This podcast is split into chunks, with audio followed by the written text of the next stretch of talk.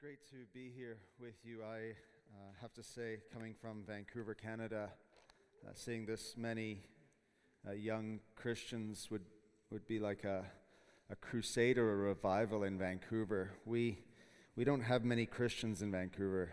Uh, it's, it's, not, um, it's not a godly city, it's, it's very much uh, a city of paganism of godlessness, and anyone who goes to church uh, in Vancouver, you're almost certain they're a Christian. Uh, I say that just because nobody has any societal pressure to go to church. So seeing this is, is really wonderful. I uh, actually went to University of Wisconsin Madison as uh, an undergraduate, and uh, I went there to play soccer, a soccer scholarship to Wisconsin, which was a dream come true uh, for me. It was aided by the fact that we won the Rose Bowl that year and went to the Final Four. And uh, hockey team did really well, but uh, the soccer team on which I played was an absolute disaster. The thing that happened to me at Wisconsin, however, was I went in uh, hoping to have a future soccer career after that and ended up leaving the university a Christian, which was, uh, as I stand here now, um, the best thing that could have happened to me. But uh, to get me to that place, I had to go through such sore and trying times that uh, nothing else would have done the job, really, to bring a proud, arrogant young man to his knees. And so I hope I can minister to you uh, in that vein uh, today as someone who recognizes the importance of the stage of life you are in right now and just how important God's dealings with you can be, especially at university, even a Christian university. Uh, the chapter to which I want to turn your attention, if you have your Bibles, comes from Genesis chapter 22. It's just the first, uh, I think, 12 or so verses. And I'll read from verse 1 of Genesis chapter 22, a well known chapter, I'm sure, to most of you. After these things, God tested Abraham and said to him, Abraham. And he said, Here I am. He said, Take your son, your only son, Isaac, whom you love, and go to the land of Moriah, and offer him there as a burnt offering on one of the mountains of which I shall tell you. So Abraham rose early in the morning, saddled his donkey, and took two of his young men with him, and his son Isaac. And he cut the wood for the burnt offering and arose and went to the place of which God had told him. On the third day, Abraham lifted up his eyes and saw the place from afar. Then Abraham said to his young men, Stay here with the donkey. I and the boy will go over there and worship and come again to you. And Abraham took the wood of the burnt offering and laid it on Isaac his son. And he took in his hand the fire and the knife. So they went, both of them together. And Isaac said to his father Abraham, My father. And he said, Here I am, my son. He said, Behold, the fire and the wood, but where is the lamb for a burnt offering? Abraham said, God will provide for himself the lamb for a burnt offering, my son. So they went both of them together. When they came to the place of which God had told him, Abraham built an altar there and laid the wood in order, and bound Isaac his son and laid him on the altar on top of the wood. Then Abraham reached out his hand and took the knife to slaughter his son. But the angel of the Lord called to him from heaven and said, Abraham, Abraham. And he said, Here I am. He said, Do not lay your hand on the boy or do anything to him, for now I know that you fear God, seeing you have not withheld your son, your only son, from me. I wonder if you had the opportunity hypothetically speaking, to have God speak to you. And I don't just mean through His Word, I mean later today, tomorrow, sometime during this week, that God could directly speak to you in audible words, would you take him up on that opportunity? I think only a mad person would in many respects. And when I consider what God actually says to his servants in the Bible when he speaks to them, it seems to me more often than not that they are sometimes the last words they would ever want to hear. Think about Abraham at this point in his life. He is a tremendous high, finally, the birth of Isaac, his son, in the previous chapter. The son he's been waiting for his whole life, the son of the promise. And he loves his son. We're told in the text time and time again how much he loved his son. God tells him, your Son, whom you love. So, what were the last words in the world that Abraham would ever want to hear from God? They are the very words that he hears from God. Abraham, Abraham, yes, God has come to speak with me. Take your son, your only son whom you love and sacrifice him? It's incredible. God is going to test Abraham, not to do something wrong, but he's going to try him. He's going to try him in a way that will bring him to the point of his own emotional death, and certainly his son's death. Now, Abraham, clearly, as you've read the story, loved God more than he loved his father and his family. He left them. But now comes a more trying experience. Would he love God more than his only son? That's the issue for Abraham. And this is a mysterious trial. Must the father of the faithful become the monster of all fathers? Abraham trusts God based upon experience, but now this trial makes no sense. It makes no sense whatsoever because Abraham is being asked to kill the son of the promise. He's being asked to kill the son whom he has waited for his entire life. But what God wanted was not Isaac's death, but Abraham's faith. Now, we sometimes, I don't know if you do, but we sometimes sing that hymn, Trust and Obey. I think it's the type of hymn where some people like to close their eyes. There's not many hymns where people do that, of course. Trust and obey, for there's no other way. And people uh, don't really often understand just what they're singing. Trust and obey. Imagine saying those words to Abraham right now. Trust and obey, Abraham. There's no other way to be happy in Jesus. Are you out of your mind? I've been asked to kill my only son, whom I love, and you want me to say there's no other way to be happy in Jesus. And yet, that's the reality of what is before him.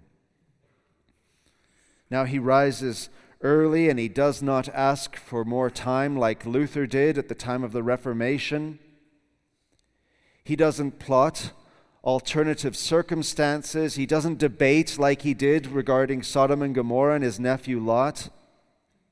He doesn't say, Well, you know, I, I do have this other son. You might want to consider him, Ishmael. I do love Ishmael, but, well, there's not really much competition between Ishmael and Isaac. Maybe there was a translation issue. Surely you want Ishmael's death. You see none of that in the text. What you see is a man who wakes up early and he obeys God. And it's better for Abraham to trust and obey than to trust his flesh because he had trusted in his flesh many times before already with God, and it did not exactly work out well for him. So he trusts and he obeys. And there's a very peculiar phrase in chapter 22. It's verse 5 where he speaks to his young men and he says to them, Stay here with the donkey. I and the boy will go over, and we will worship. And in some translations, which I think are absolutely correct, he says, We will come back to you. Now, if you were to ask me what are the greatest words of faith found anywhere in the Old Testament, I might suggest to you that verse 5 represent to you the greatest act of faith found anywhere in the Old Testament. Abraham has resolved to go and sacrifice his son. He has resolved to be obedient to God, and yet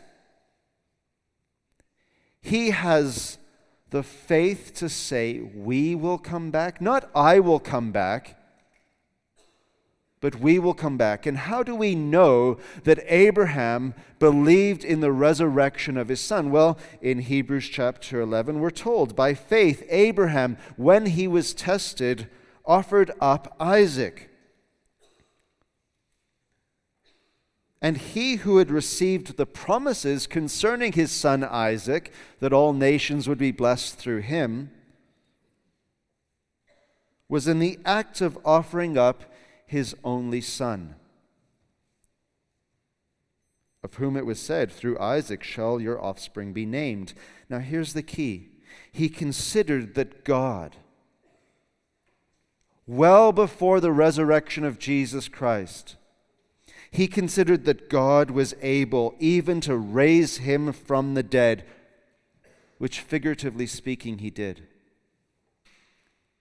Abraham resolved to obey God, and yet he had the faith to believe that if he was going to drive a knife through Isaac's throat, through his heart, wherever it would be, God would raise him from the dead because God's promises remain firm.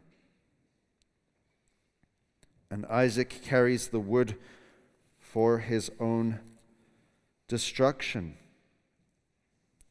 And you can imagine what it was like for Abraham walking with his son, where his son has a degree of ignorance that you can only thank God for at this point in time. And yet, Abraham is fully aware. It has been said that, there is a word for the loss of a parent, and there is a word for the loss of a spouse but there is no word for the loss of a child. The silence of that journey from time to time must have pierced Abraham's heart to extremities that we, perhaps in this life, will never understand. But God's timing is always, always perfect.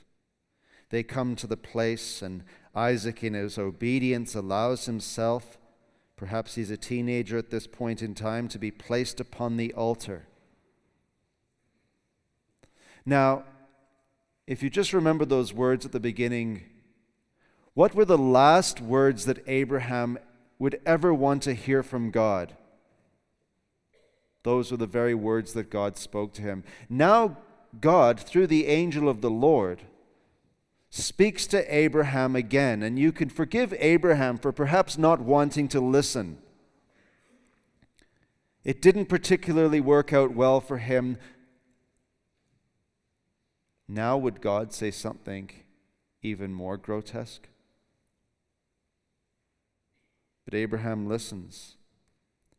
And if the last words in the world were what Abraham heard the first time, you can be sure that the words he wanted to hear most in the world were the words that he heard this time. Abraham reaches out his hand with a knife. he reaches out his hand with a knife, and his son is bound there. And then he hears the words, Abraham, Abraham. And there is as much obedience here as there was the first time. Here I am. He said, Do not lay your hand on the boy. Could there be anything that he more wanted to hear than these words? Do not lay your hand on the boy or do anything to him. For now that I know you fear God, for you have not withheld your son, your only son, whom you love, from me. Now think of what it meant for the angel of the Lord to tell Abraham to not go through with that sacrificial death. It meant simply this that if Abraham was not going to go through with this, that the angel of the Lord would one day be placed upon that altar. Now, I just want us to look at a few points of application from this text. And the first is simply this think of how good it was for Isaac to go through this trial. So much of the emphasis is upon Abraham and his faith, and rightly so. But think about Isaac with respect to his dad. Could there be any doubt with Isaac that his dad loved God more than he loved his son? One of the most precious gifts a parent can give to their child is simply this to have that child aware in no uncertain terms that God comes first. Let me assure you that is easier said than done. My natural propensity as a parent is to indulge my child, to spoil my child. I have the means to do so. I want the best for my child. But do my children know that I love God a great deal more than them? That is a better gift to them than any earthly material gift. And I want you to remember that. We could say the same of Abraham with respect to this trial and think about his love for Isaac at the beginning, which is so clearly presented to us. And yet, would you not say that Abraham, after this trial, in a sense, loved his son even more than before? when he realized what could have been taken from him and how he, in a manner of speaking, received him back. You can imagine his love for Isaac only increasing. And his love for God only increasing because here he is absolutely certain that God can be trusted. Now, God has every right to put you and I through these types of trials. If He didn't, we wouldn't be sitting here today. I wouldn't be standing here today. Trials keep us close to God.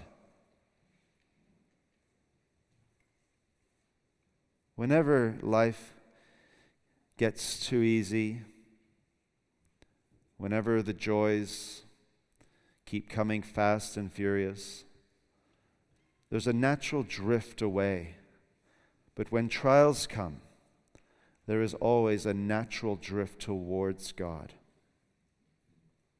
And Abraham must have thought that he lived a very exciting life.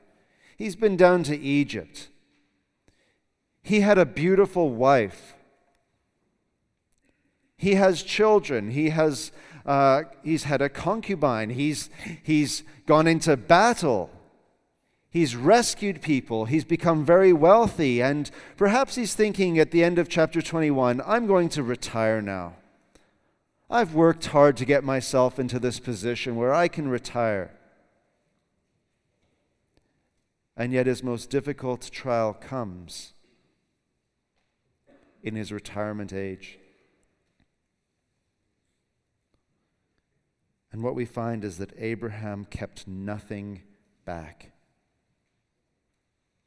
That's really the point to which God wants to bring you and I, to the point where we are willing to keep nothing back from Him. Is there something that you are withholding from God right now? Something that you're holding back, something that you're clutching with all of your heart, soul, mind, and strength. Let me assure you, God will wrench that from your hands because He loves you and it will be painful. But if you think about the way God works with his people and the way in which God loves his people, you can think about the types of things that God puts his people through. Joseph receives these incredible promises. What's the last thing that he would want to have happen to him? Abandoned by his brothers, who are supposedly supposed to bow down to him, left in a ditch for dead, sold into slavery in Egypt and yet he had these promises from God. Could there be anything worse for Joseph than what he went through? And yet, was there anything better for Joseph than what he went through? Peter sees Christ, makes that confession of faith in Matthew 16 You are the Christ, the Son of the living God. You're the Messiah I've been waiting for. And then he sees Christ accosted by Roman guards and taken away. Could there be anything worse for Peter to have imagined? So much so that he ends up denying him, and yet, was there anything better happening to Peter at that point in time? What about Christ's mother Mary? She sees him hanging on the cross. He's become a curse, a public curse. And it's her son she would go to the grave knowing that her son died a criminal in the eyes of the Romans, of the Jews. It was the worst thing that could have ever happened to Mary. And yet, it was the best thing that could have ever happened to Mary.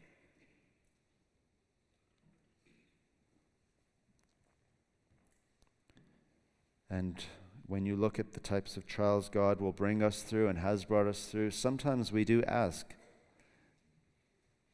Did you really have to do that? Job says, the, fear, the thing I fear most has happened to me.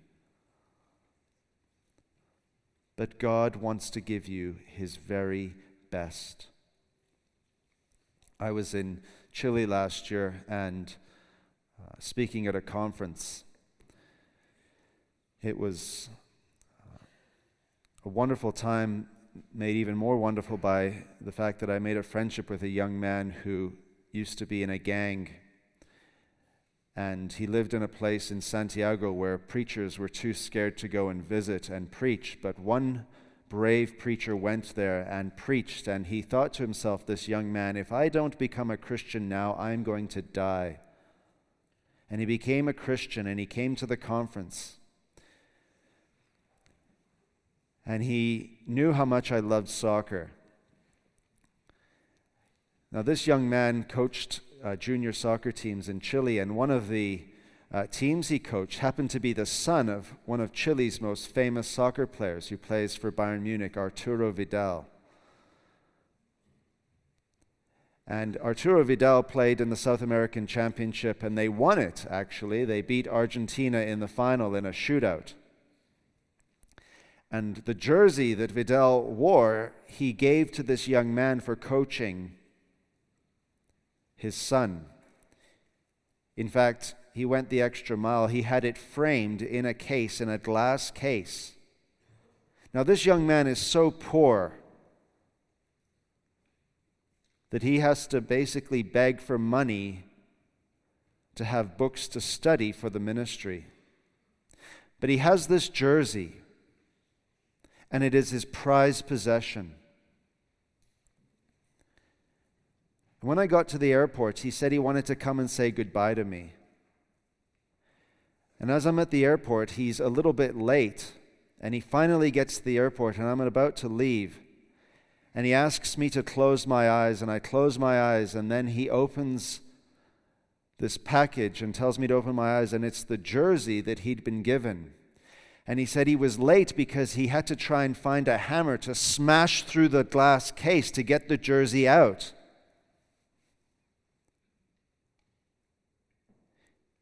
In other words, the only thing of any value to him who has nothing, he gave to me. And very few things in my life have ever brought me to tears like that. Now, you see, when Christ goes to the cross, God is smashing open the glass of heaven, so to speak, and He is giving you the very thing that is most valuable to Him. And He is saying, Here you are. I can give you nothing better than this. And when Christ goes to the cross, you have to understand that there is no angel of the Lord who is going to say, Stop this madness. There's no angel of the Lord who's going to bring him down from the cross. There's no angel of the Lord who's going to save him from that hour because the angel of the Lord is on the cross. And the angel of the Lord knows that his Father in heaven is more willing to see him sacrificed than Abraham was ever willing to see his son sacrificed. But it doesn't matter. Because faith always conquers. And Christ knows that he will be rewarded, and the Father knows that his Son will be vindicated. And he knew that with Abraham, he knew that with Joseph, he knew that with Peter, he knew that with Mary, but that does not keep God from putting them through these trials, even though he knows he will vindicate their faith and bring them to the place of glory and honor. My point to you today is very simply this the greater the glory and honor that God will bring you to through his Son Jesus Christ, the greater the trials and sufferings to bring you to that place. That's God's way. We are not so holy and so sanctified that it can be any other way. But faith always, always ends in victory. Believe in me, believe in my Father. And you will win no matter what happens if you live by faith in the Son of God who loved you and gave himself up for you. Let's pray. Our Father, we thank you that you, who did not withhold your only Son, your only Son whom you loved, but gave him up for us all, we know that you will, along with him, graciously give us all things, not just some things, but all things. And we pray that you may give us the grace to receive all things, even the trials, so that we may receive the glories. For Jesus' sake.